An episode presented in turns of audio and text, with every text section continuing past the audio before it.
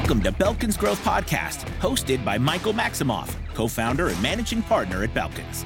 Today's guest is Sean Ellis, entrepreneur, investor, the author of Hacking Growth Book, and simply growth hacker by his nature. Sean helped to bring five companies to market that went on to exceed billion dollar valuations, including Dropbox, LogMeIn, Eventbrite, Uproar, and Lookout, in addition to launching and selling two businesses as founder, Qualaroo and GrowthHackers.com. Michael and Sean speak about growth hacking, share tips and best tools, as well as discuss Sean's unique experience in building businesses and scaling products. Enjoy listening, and don't forget to subscribe for more episodes. I wanted to talk with you about growth hacking and about growth in general, but mm-hmm. from the standpoint of you actually growing your business, Go Practice. Because so you've been with this project, you've been around for like 15 months now?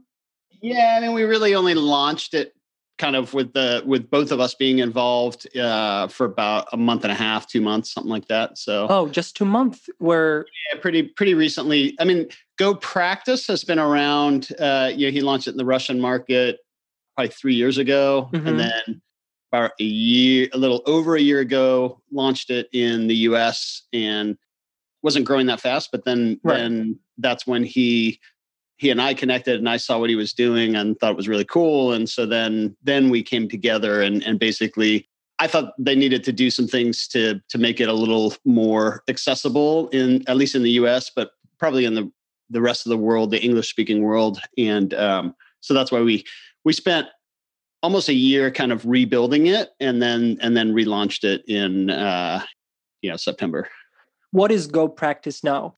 What attracted me to it was just this idea that it's all of my growth learning has really happened through experience. You know, you you start out, you know nothing, you try some things, you learn what works, you learn what doesn't work, and and eh, you continue to add skills as you do. And so um, that's the problem when I look at most kind of learning courses is that it's just you know it's just theory and you're not putting that theory into practice. So go practice as a simulator is kind of like as a as a flight simulator you're you're you're learning to fly a plane before you actually you know risk your own life and other people's lives flying the plane.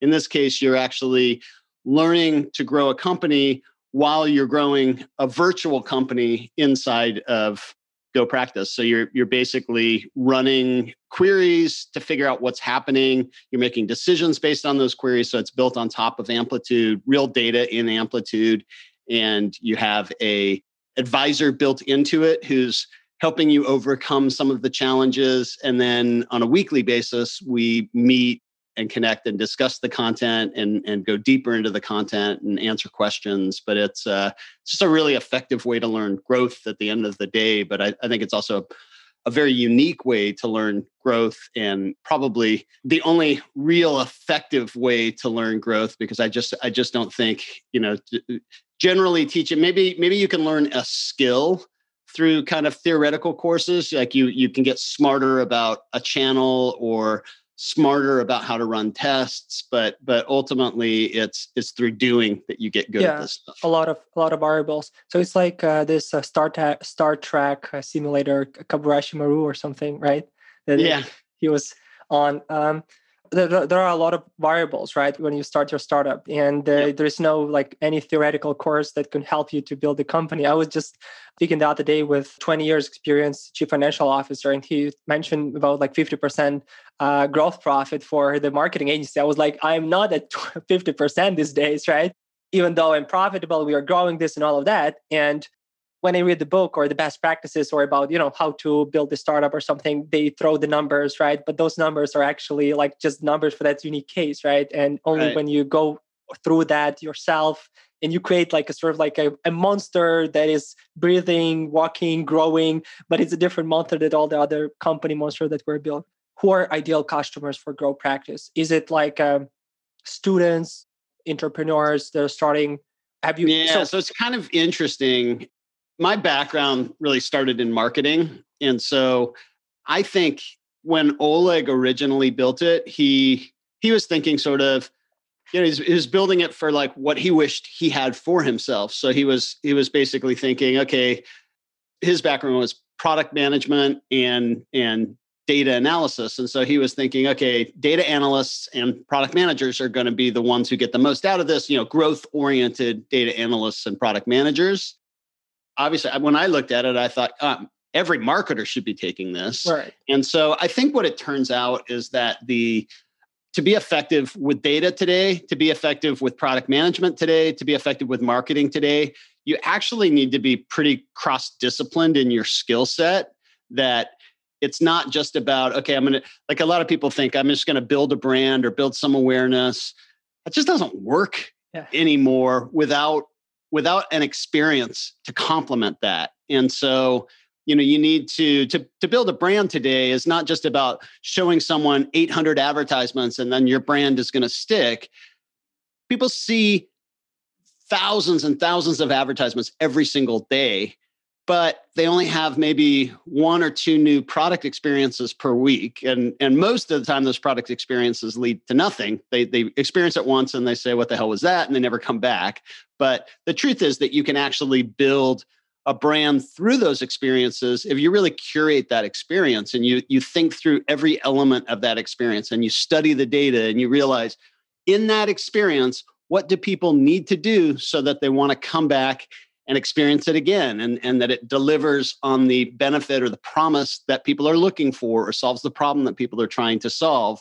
And so i think just the idea that marketers can live in their silo and be effective is just a very old way of thinking and, and the same thing on product. If, if product is thinking i'm just going to build a great product and people will figure it out that that doesn't work either that you have to you have to think contextually where is the user coming from what's their first impression how do you bring them deeper into experience where you ultimately build a habit where they it becomes a, a, an ingrained part of their life that they can't uh, break and so yeah you can still be in the product discipline mm-hmm. and but but i think that that you need to have at least some level of marketing and data to be effective at it and mm-hmm. and the same thing you can still be in the marketing discipline but you have to think deeper and you're not just building an impression, you're, you're driving behavior. And then uh, as an analyst, if you're just about the data and not understanding how the data leads to real value delivered to customers, you're not going to be a very good analyst. So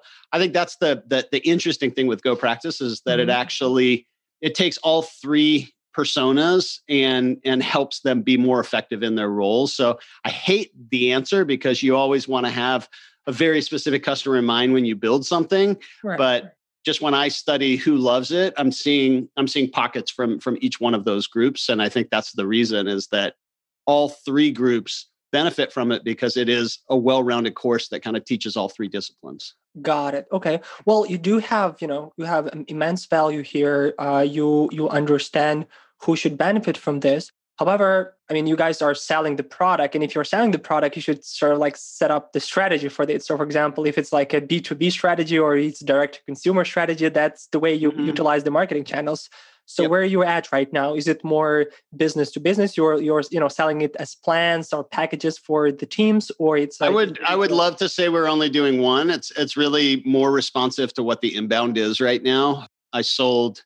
We have. uh a, a company with dozens of seats mm-hmm. in in Romania that yeah. just just recently signed on. So you know, even if I was thinking B two B, where's the big opportunities? I would be thinking kind of you know Fortune 500 kind of companies, mm-hmm. um, and we have those as well. But um, but I, I, think the majority of the people are just individuals who want to up level their skill set. So it's mm-hmm. it is both B two B and direct to consumer. But I, I think that's actually a trend that I've I've seen across companies like Dropbox and LogMeIn and, and a number of companies over the years that I've worked at is that you build your direct to consumer customer acquisition engine. And as you do that, you have deeper opportunities that come in through that engine. And then to really harvest those opportunities, you need a, a way of being able to, okay, this is this is the hook into a much deeper opportunity. How do I yeah, everything from how do I set up the the demo who are the stakeholders what's the what's the process that i drive a, a multi-seat big much bigger deal through the pipeline. And so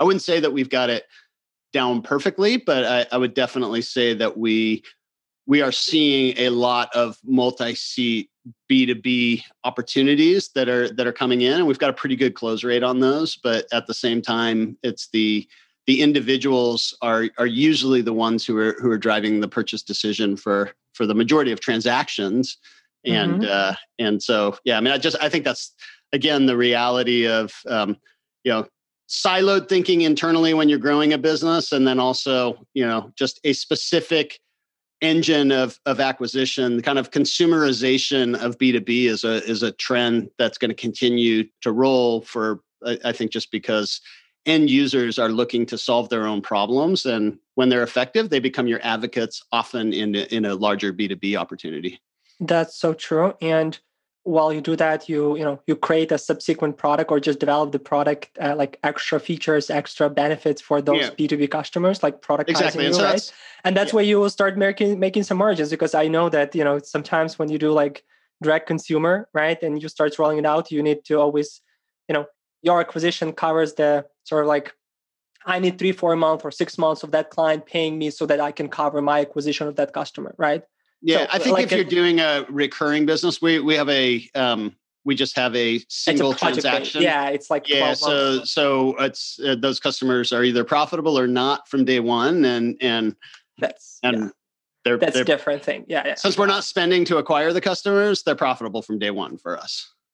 And uh, you're acquiring most of the customer right now using leveraging your own brand, right? And yeah, I mean, definitely to to a large degree. Um, you know, whether it's kind of all my all my podcast episodes are are sponsored yeah, by the book.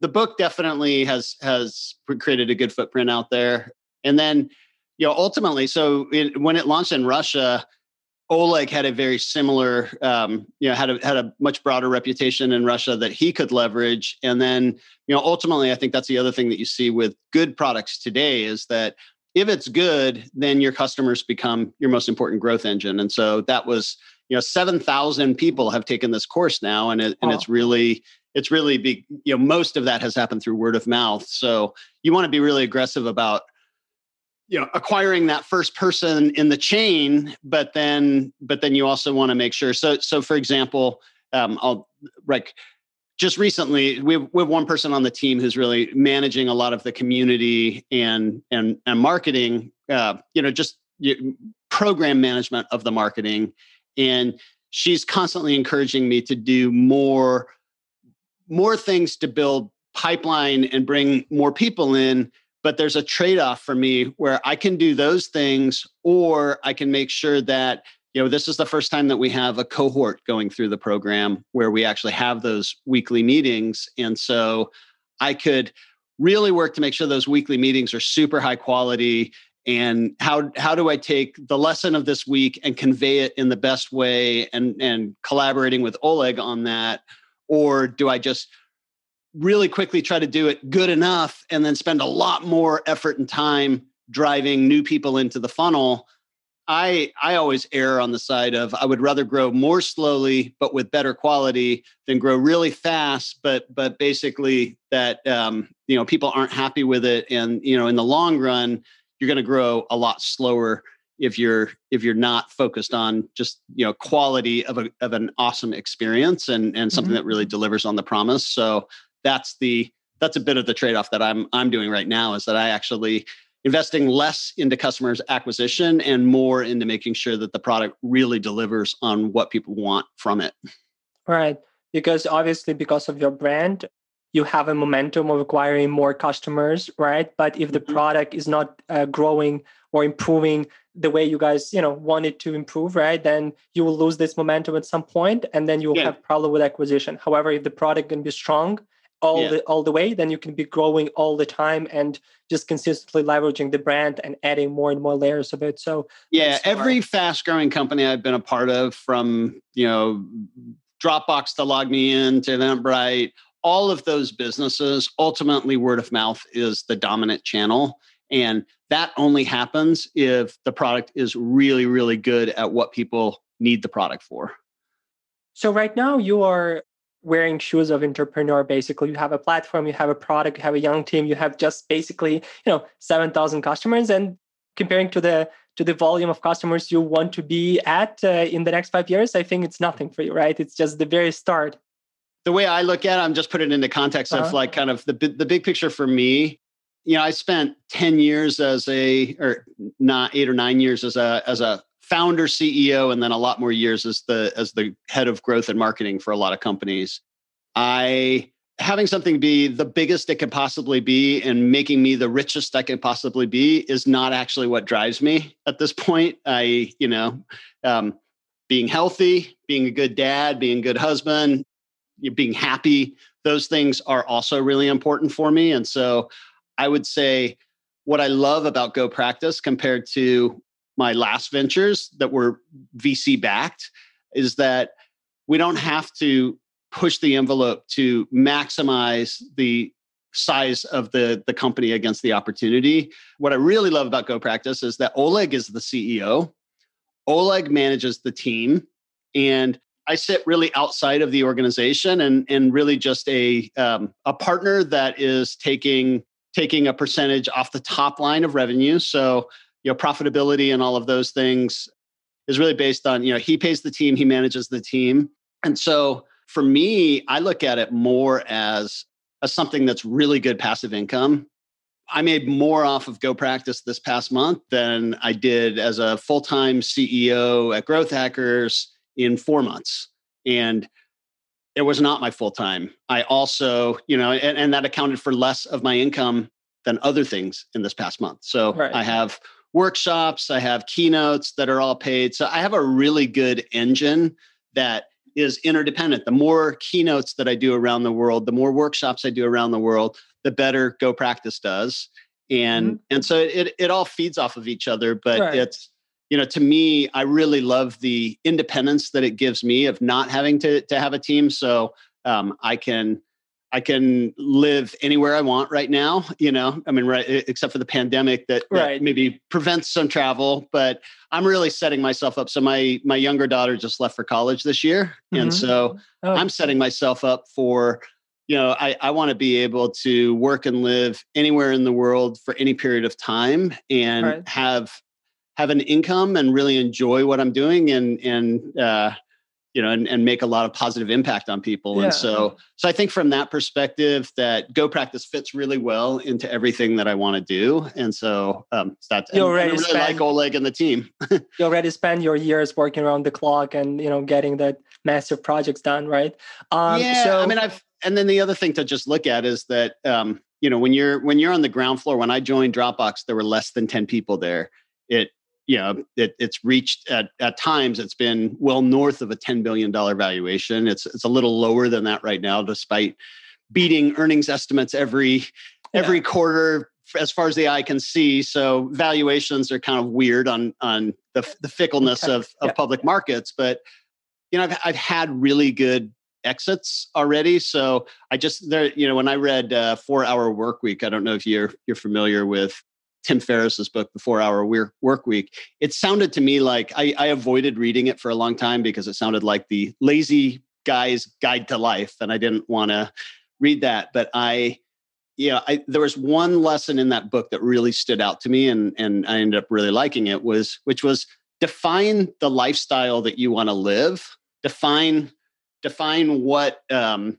you know what income you need to support that life, and and and then figure out the easiest path to that versus the especially in America but but in lots of places around the world it's whatever i have i want more i want more right. i want more and yeah. and that's that's really a path to unhappiness that um i don't want to be on that rat race so so for me for me my my earnings are probably as high as they've ever been, but it's not about those earnings. I'm I'm well above what I need to for the life that I want to live. So that's why that's why just you know chasing more money on it. It's not it's not that I'm lazy or fading into the sunset. It's just that I think I've I've reached a perspective where if I had a billion dollars today, I would not live any differently than I live right now. So why work my ass off for a billion dollars?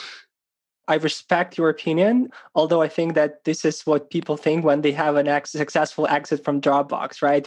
When you get to the point when you made yourself for a living, you made yourself a career, a name, and that satisfaction that I built some projects that are really impactful, right? Now I can change my lifestyle. And obviously, based on the transition period of your life when you change the lifestyles, and if mm. this lifestyle match your your needs and and you know it's better, then it's perfect. Have you? Yeah, for what it's worth, I read that book when I was still at Dropbox. So oh, okay. I didn't have the exit from Dropbox. Oh, okay. Um, but I was already I was already shaping shaping my life around that idea of you know learning and reputation have always been my drivers. And when I focus on learning and reputation, I tend to earn a lot more money than when I focus on money. That's so true. That's that's very true. And being opportunistic about the the quality, the the value that you can create and not the money that you can make is is better, right? Because on the long mm-hmm. term, it gives you more sustainable growth and and the success and happiness. By the way, uh, have you been to Moscow uh, visiting Oleg and the team? They're in Moscow. Uh, right? So Oleg is actually based in London, my wife is in Moscow right now. Um, oh. She's Russian, and so um, I can't go to. She she wanted me to come to Russia with her, but I I can't right now because of the pandemic. Have you Only been to Russia? I have been. Yeah. I in fact I lived in my. I met my wife in uh, Budapest, Hungary. I lived in Budapest for seven years, and we started two of the unicorns I worked on out of Budapest, Hungary. Budapest. So yeah, so we started Uproar.com. Uh, was at one point the biggest game company or biggest game online game company in the world, and then we started LogMeIn out of Budapest as well. Oh, so you you were the part of the LogMeIn story when? Yeah, so I was I was with LogMeIn for four and a half years, uh, oh. and from customer zero through the Nasdaq IPO filing, I led marketing there. So you've you've had your time in Eastern Europe, and yeah, no, it was a perfect time. I yeah, I first I first went to Hungary in 1987. So as a as a high school student with my family traveling around Europe, and then I studied in 1992 in Budapest for a year, and that's what that's when I really got hooked on kind of all of the post-communist economic changes and just the excitement of you know democracies being introduced and wanted to move back and do that so that uh, as soon as i graduated from college i moved back and uh, you know ended up uh, ended up 1995 was when we when we started uproar.com it turned out to be 1995 was a really good time to start an internet company as you can yeah. imagine. And uh, so I, I, I invested every cent i had at the time into the company. And um, and that was the first of the companies i worked on that reached the billion dollar valuation. So when you invest everything you have right out of college into a into a like i mean at the time it was worth less than a million dollars.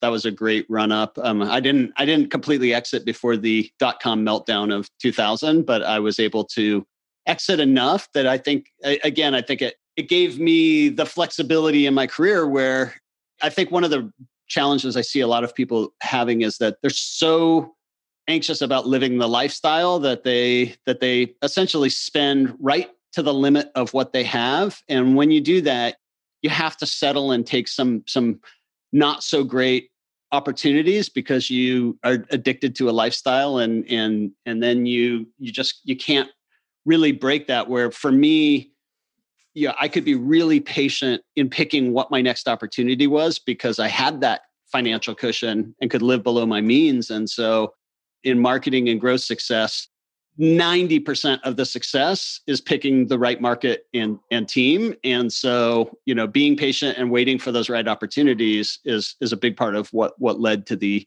upside versus if I had to jump on the first opportunity because I had bills to pay, that's that's uh, yeah. that's a recipe for for you know not having as much success.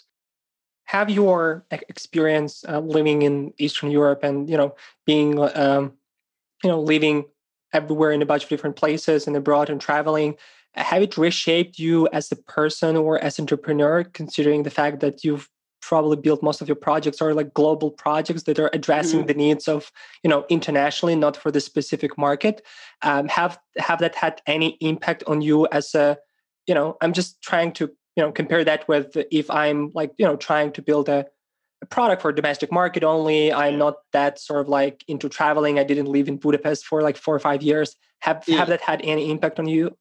So fortunately, I think eh, I just did an interview for for my podcast with uh, someone who's running growth at uh, Klarna. I don't know if you're familiar with Klarna, but biggest fintech company in Europe. So mm. over a $10 billion value, biggest private fintech company in Europe. So over a $10 billion valuation, but they started out of Sweden. And so there's no way you're going to grow a fintech company to a $10 billion valuation serving the Swedish market. It's just, it's too small. It's, you know, less than 10 million people. I think it's like 5 million people. And so from day one, if you grow up in a country like that, you have to, you have to think global markets. The fact is that in America, you can think US market and you can build a massive company for the US market. And so I don't think, I mean, interestingly, when we were when I worked on Dropbox and LogMeIn, in, in neither of those companies did we were we really focused on international markets. But because the internet is the way that the internet is, those companies went global before we even thought about them going global. And so I remember pretty early on with LogMeIn, we started talking about maybe we should think about international. And then we were, when we really dug into our user base, it already is super international. And then the same thing with Dropbox that um, I uh, within within the first year of joining Dropbox, within the first year of it, it being publicly available, I was in Japan and um, spe- speaking to a bunch of investors in Japan, just just as kind of like a, a trip there. Um, you know, sort of a, a fun professional trip, but not one that was like revenue generating or associated with Dropbox. But when you speak to a group there, they always want to know what companies have you worked on. So of course I I, I talked about the companies that I worked on that listed on NASDAQ, thinking those right. are the ones that people are going to be familiar with. And crickets in the room when I mentioned them. And, and so then I'm like, and I'm also working on this project called Dropbox. And I, I assumed nobody would know what that was. And they were like, wow, Dropbox. And they, uh, suddenly, suddenly like Dropbox was the, the, the, like this great thing in Japan where we never once targeted the Japanese market. We didn't do anything to grow in Japan, but because I said we were we were so word of mouth driven. I mean, there was some virality in the product as well, but even more important for growth than file sharing and folder sharing was just people who loved the product telling other people about it. And you don't control growth. When that happens, you just try to you know point growth in the right direction and and keep it going but it you, you have to kind of let it take care of itself. And and somehow it reached japan and and became really popular in japan. How do you point growth in the right direction or in any direction when this thing is blowing up? I mean not like theoretically speaking but practically speaking i uh, can you kind of give me an idea of how, how did the meeting go when you and the team are gathering in one room and say guys like we are huge in japan or we had like 10,000 euros a day or something. How did how what was the discussion about like the forecasting? So, we, so interestingly on on that I had already so with with Dropbox so, so I'm going to give you a little bit more on my history. So the first two companies I worked on, I worked on the companies all the way through Nasdaq listing. So customer zero to to Nasdaq listing, but I I realized with both of those companies that the most important contribution I made was in the first six months of go to market. So once the product was ready, what were the things we did in the first six months that built the growth engine that pointed us in the right direction? And then the next four years were really just executing that engine. And so I thought, okay, if that's the most important part in like a 10 year period, I've only done it twice. If if I really want to get good at that, I need to do it a lot of times. And so that's where I went into several companies where I only did the first six months. And so Dropbox was only the first six months. So that by the time I went to Japan, I'd already stopped my engagement.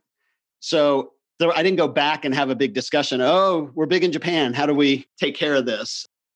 At LogMeIn, I did have a lot of those conversations. And even at Dropbox, you know, the first month that we were at Dropbox, we studied where's the usage. So the that first I joined with uh, the, the public release. So as soon as the private beta ended, the same week that it publicly launched at a TechCrunch event was when was when my role started, and I, not surprisingly, the the highest concentration of usage in that first month was the tech the techies. You know, so it was San Francisco and Boston, like the two kind of tech hubs of the United States, and then you know and i used to ask the survey question almost every week while i was there to a different group of people that would be on my surveys which best describes you i like to be among the first to try cool new technology or i only try things that i think will be useful for me and you could see when i first started it was 80% of the people want to be among the first to try cool new technology. And it's San Francisco and Boston based. And you could slowly see over those six months when you studied like the usage that it was really, it got to the point where the biggest markets were Utah and Nebraska. And so that's like middle America, not the techie hubs. Utah more so than than at least the perception of Nebraska. And then we had flipped it to where 80% of the people said that they only try things that they think will be useful for them. So you know, part of it is just like studying what's going on. It's it's less necessarily about pointing in the right direction, but you can still see, you know, when it when it's in San Francisco and Boston, you can make something kind of not that easy to use and people will figure it out. But by the time you get to the less techie areas where people are less about something that's new and exciting and cool and more about is this thing going to provide value for me you really have to be focused on making it super easy to use. So we did so much like testing and studying of the funnels like you know for people who were coming in and trying to sign up and get started and then would give up really pulling together those list of emails emailing them out what happened trying to trying to get feedback from them feed that feedback into making it easier and easier and lots of testing and trying to improve those percentages that that get to the point where they could really use the product so i think part part of that is what what just drove it is like all right the opportunity is the people who find it and then capitalizing on the opportunity is making sure those people get really good value so that was the first six months. And that's why I think I was so surprised with Japan. If I was still there in that second six months, I probably would have, I probably would have realized that it had spread to Asia and Europe and all these other places. But I, I you know, I was moving on, I was already working on uh, Lookout, another company that reached the billion dollar valuation, and they they're in the mobile security space. And so I was figuring out that new puzzle but when I went to Japan, it was just really interesting that you know it had had it spread there, and so I think I think there may have been a different set of challenges. So I think for for LogMeIn one of the things we realized when it spread internationally was okay. Are there are there some language updates to, that we need to make? Do we want to do we want to make versions of the sites in different languages, and how do we do that? And so that you know, I'm not sure if Dropbox did that because I wasn't a part of the organization at that point, and I, I wasn't trying to access in Japanese to know if they if they localized or customized, but definitely I remember from from LogMeIn us localizing things to to capitalize on the opportunity. During your those first three months in, in any of those organizations, you implemented the, the techniques that you wrote in the book uh, Hacking Growth. Was mm-hmm. that the, the, the priority for you? Like those uh, like four or five uh, like tips that you give in the book about understanding you, uh, your must-have benefits, determining key yep. growth metrics, and all that. That was sort of like your job to put that together first, and that would kind of fuel the growth on a long term, basically. That was right. and I wouldn't say I, I necessarily had the documented playbook at that point. I mean, we we wrote the book in 2014. We started and then didn't publish it till 2017. So it was like a three year process, or you know, right. like we we we sort of once we had a publisher, it was only like a year, but we we were kind of toying with the book for a couple years even before that. And so I think to me, the book was really documenting a lot of what I learned during that period. And so at that point, the biggest thing is, yeah, who loves the product? Why do they love the product? So you figure that out from both qualitative, just even conversations with lots of customers, but lots of surveying. So when I was at Dropbox, I ran a survey for the first three months, I ran probably a survey every single business day. Wow. And so not to the same people that would be super annoying but i i said okay how many people do we have you know in the private beta they had a lot you know so i think it was up over a hundred thousand so then i and then very quickly it reached a million by the by the back end of my time there and so that list was growing so it was really about dividing that list into lots of thousand people lists and every day sending out another survey to a thousand people to figure out what what's going on with them. A question for you here about the survey. So since you've done a lot of those surveys uh, what are the the not to do things or the best practices that you've noticed doing those surveys? Like if i am you know growing i have like 10,000 mm-hmm. or 100,000 users right now and I'm going to be doing surveys what should I not be doing from the start that you did and then you changed that completely because that didn't work? You know, any sort of like yeah. So I mean, I so one thing is I never do a survey over eight questions.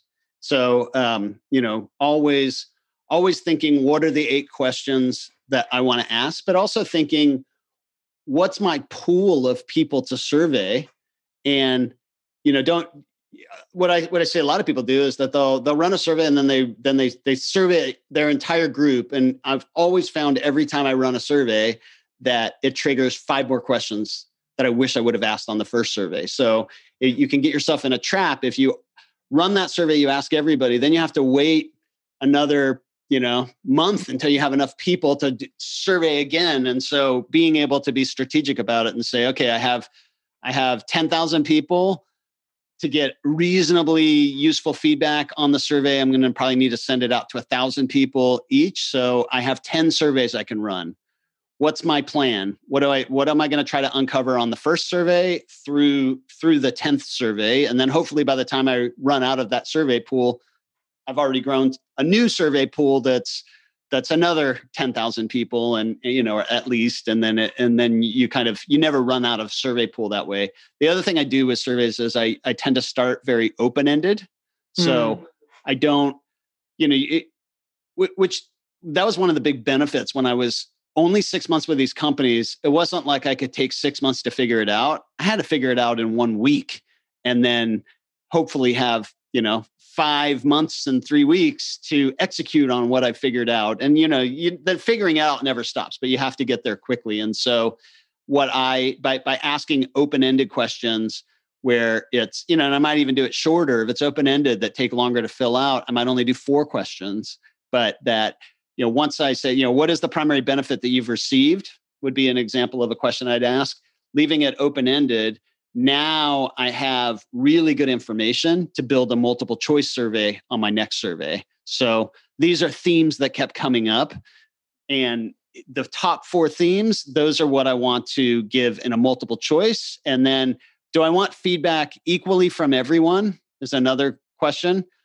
If if you hate my product, do I want to hear what your best benefit is from the product? That's not nearly as important as hearing it from someone who says, Oh my God, I can't live without this. This is amazing. So having filtering questions that help me drill into who really loves this product. And, and the question that I use for that is uh, it's I've become pretty well known for that question, which is how would you feel if you could no longer use this product?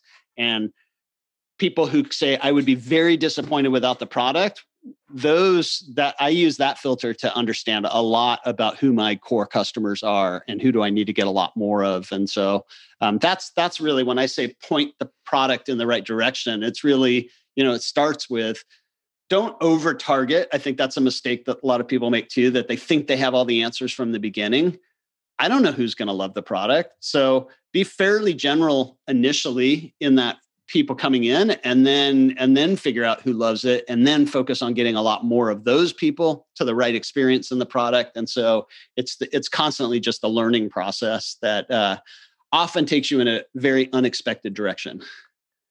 Right. When i think about growth and growth hacking for me it's sort of like the concept of doing something you know like a lot of testing doing it fast uh, like a lot of experiments and a lot of changes lean thing.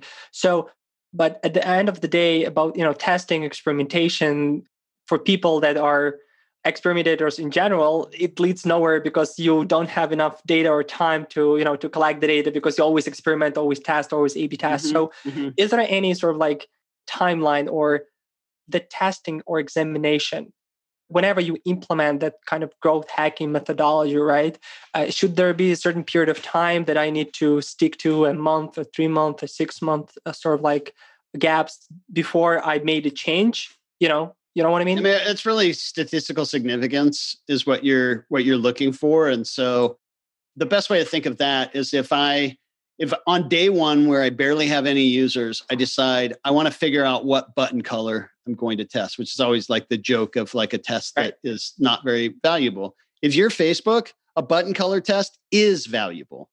That level of increment, they can make a decision on a button color really, really fast, and it could actually move the needle on the business. But if you're a brand new company that has a few hundred people a day coming through, it would take you six months to even maybe get close to statistical significance. And that would be such a waste of during that time. So in the early days, you want to do big radical changes that are, you know, bi- if, if the the bigger the change that you make, the less people you need to have go and see that change to know if it was effective or not. And so that's why you don't want to make little incremental changes in the beginning. You want to completely reposition and try, you know, like a, a long form landing page versus a really short landing page. A I get to use the product for for free versus I only have a free trial. Like things that are are going to probably be pretty pretty major changes and the challenge there is that this is the same time when companies do not have a lot of resources to implement experiments. So the temptation is build really small experiments because they're easier, but it's you, you have to focus not on experiments you, know, you have to focus on learning and learning that gets you to the, the most important kind of you know growth metrics. You're learning how to grow but before you learn how to grow you're learning how to attract one person who absolutely loves the product then then a thousand people who absolutely love the product and then building an engine on those thousand people and so it is uh, just like the stages what you're trying to do at any individual stage is very you have to kind of zoom in on the individual test that you're doing, but zoom out on the big picture. What really matters for us right now and what we're trying to learn? Got it. This is great, Sean. Um, one of the things that I wanted to ask you, and again, we can after this we can wrap this up your book and the methodology and you know the timing right now in, in, specifically in tech you know like we we don't do marketing right now we do growth and we do growth hacking right everyone mm-hmm. and i i, I know i've uh, when i prepared for this interview i've you mentioned that after releasing the book or sometime you know years ago people starts like basically posting thousands of jobs right like with uh, yeah. you know growth growth specialists and i'm one of those people that actually is looking or was looking for growth specialist to be honest with you and the challenge that I had was that this role wasn't clearly defined, right? Because if I have a marketing head or a marketing specialist, I know what or SMM specialist or like designer or a product person, right? And typically the, the reason why I was hiring the growth specialist was that I was I wanted to have a, a very small and lean team and big attack, build attack, and then sell the tech and, and enjoy very high ARR without spending much on the overhead, right? That's the sort yeah. of like the, the dream, uh, you know, in 2020 for young entrepreneurs, right? Have a team of of five, seven people and having like one one one million ARR or two million ARRs, you know, and you know, living living your dream, right? So the question that I, uh, the challenge that I had personally was that I wanted to set up a team where I had developers or engineers building this product. I had like a product person and the or product slash customer support person collecting feedbacks doing surveys helping the product developing and i wanted to have a, a growth specialist pushing the product right like uh, go to market not specifically like leveraging multiple channels doing not just the strategy but also implementing the strategy across the mm-hmm. board right mm-hmm. so the challenge i had i wasn't able to define the person because of so many skill sets that, that person should have so the mm-hmm. question for you is can you recommend me how should my job description look or what key th- skills or backgrounds should i look at the growth specialist for that person to be successful in the job because i failed miserably looking for that person so if you can yeah. give pointers yeah i mean i think i think that it, it's a it is really a challenge of finding finding the right person based on what you can because it's not just skills it's also grit. It's also, you know, I mean, essentially,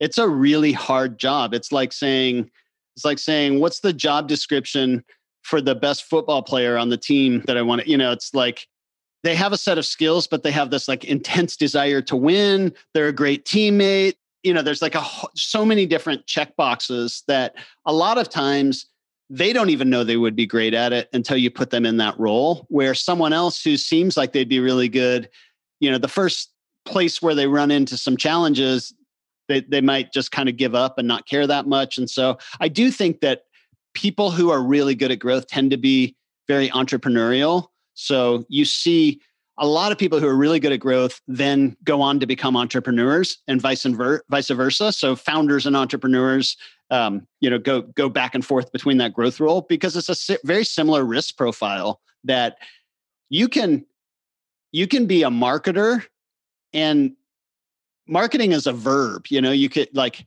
as long as i'm doing the marketing i'm i'm doing my job you know? Um, like of course if if you're not growing most marketers are not going to keep their job very long but when when growth is in your role growth is an outcome. And if you if you're not creating growth when you're in the growth role you're going to fail pretty quickly and and people are going to say get the hell out. So I, I think like for for me for example when i look at my early growth roles i think what was what was probably unique about me you know now that i've been a ceo and had other people that i hire i think what was unique about me was that i was so i was so like driven to figure out how to grow the business that I could get to the root cause of what was stopping the business from growing, even if that root cause was outside of my area of responsibility. So I remember in this game company that I was working on, we were growing really fast and suddenly we stopped growing.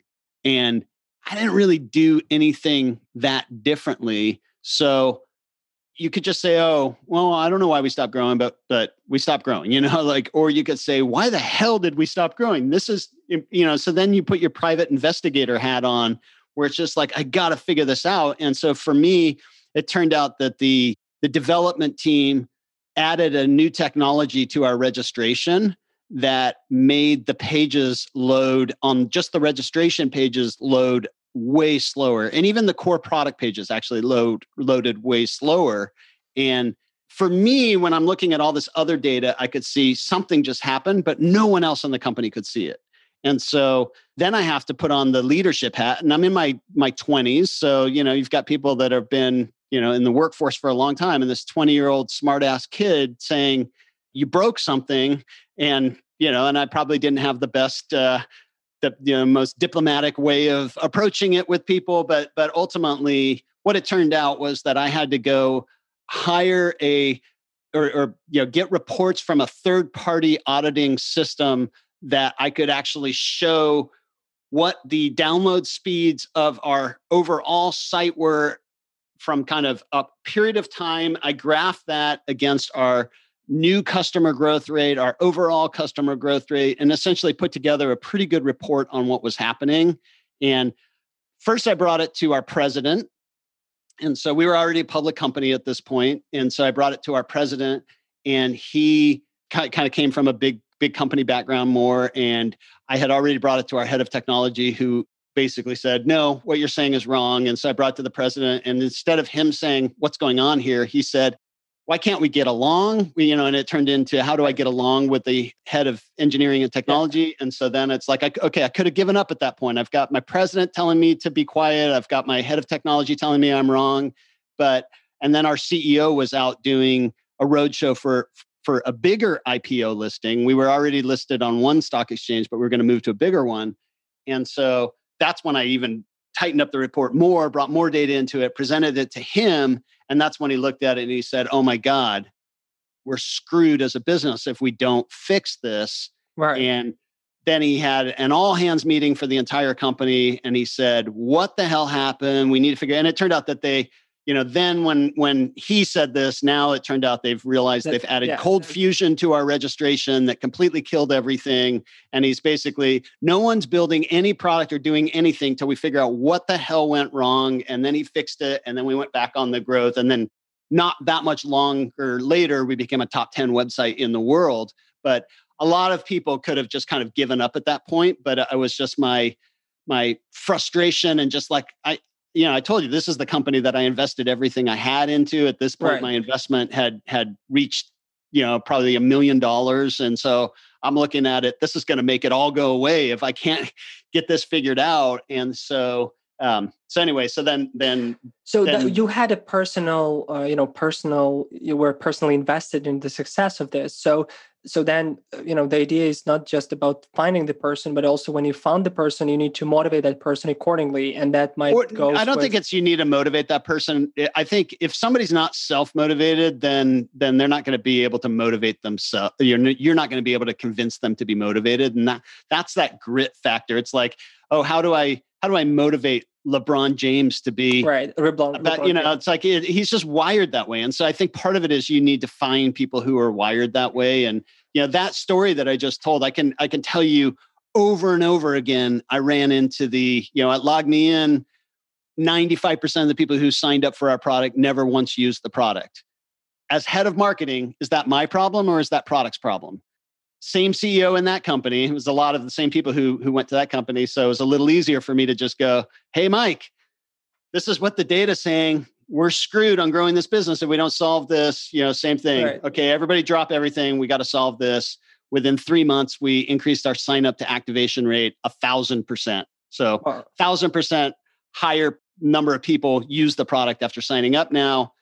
After that was our growth skyrocketed. So again, it's like that's that's what I'm saying is somebody who's so motivated to reach beyond what they directly can influence to figure out what's holding growth back. And so that required, in both cases, it required that investigator mindset and the data to really dig into that. And if I don't have the data that gives me the answer, I need to figure out how to instrument and put that get that data in place. And so it's data, it's testing, it's problem solving, and ultimately it's realizing what gets in the way of customers from having a great experience on the product. Gotcha. This is great, Sean. I appreciate sharing this. Really, really valuable. Okay, one minute to wrap this up. What is your tool set? What are the favorite tools you you, you use to data analyzing, data gathering, collection? Any sort of like mm-hmm. tools that stands out for you that are your favorite ones? So you know for for the majority of the companies I worked on, it was before a lot of the data, the, the really effective data tracking systems were out there. So we we had to build our own systems in house mm. and you know and have SQL queries on top of these systems. And there was plenty of problems, like people who took ten visits before they signed up. If they're not in the registration database, you have no idea that it took that many visits to sign up. Fortunately, you know over the last five ten years, yes, you've seen the emergence of some really good tracking systems. And so my favorite is Amplitude because one, for early stage startups, they don't have to pay anything for it. It's free for up to 15 million user events per month. And so by the time you have 15 million user events, you can afford to pay what they're going right. to charge. And so, um, but the benefit with that is it's literally it's going to answer that question of how many visits did it take to convert then down to an individual user level tracking, it's going to tell you that this person visited this many times before they converted here's everything they've done in the product. And so again i told you that's what our uh, what what Go Practice is built on is amplitude mostly because it's it's really easy to use it's really powerful and if you don't understand what's happening you can't improve what's happening. So i would say there's only one kind of tool I require before I get started. It is user based tracking. And so, you know, there's others, Mixpanel, there's two or three others, but because Amplitude has such a, a valuable free version, I just, that is always my recommended recommended one. And then, you know, something for A B testing. So, um, Optimizely has always been a, a good one for sort of page level A B testing. Some people can get even into product level if they wire it up right, but they yeah, it's pretty expensive now for Optimizely. Right. So Google Optimize has pretty powerful free versions, so they're they're not a bad one to use there. But then a lot of the kind of deeper testing is going to have to be kind of home built systems for for doing kind of deeper feature testing maybe maybe feature flags mm-hmm. you know mm-hmm. there's there's different feature flagging tools but um, a b testing is usually the best way to normalize everything upstream from from the tests so that you you can actually see an improvement on on say like adding a feature and not just uh, it's not just because suddenly you got some new press that sent in way right. more qualified people. So an a b test is going to normalize those things where if you just kind of before and after test there may be factors that you're not understanding that cause the change beyond what you are thinking from the test you're running. Got it sean. This is really great. That was it people. We are now officially done with our first season of the show. Uh, thank you for being with us this past year. Uh, we hope you enjoyed the show, and we will be working on the new season starting this month. So stay tuned for 2021 Belkin's Growth Podcast, Season 2, covering appointment setting. Have a great rest of the year, and I see you all in the new year. Take care. We hope you have enjoyed this episode of Belkin's Growth Podcast and found it useful. Be sure to subscribe and catch upcoming episodes on iTunes and Stitcher.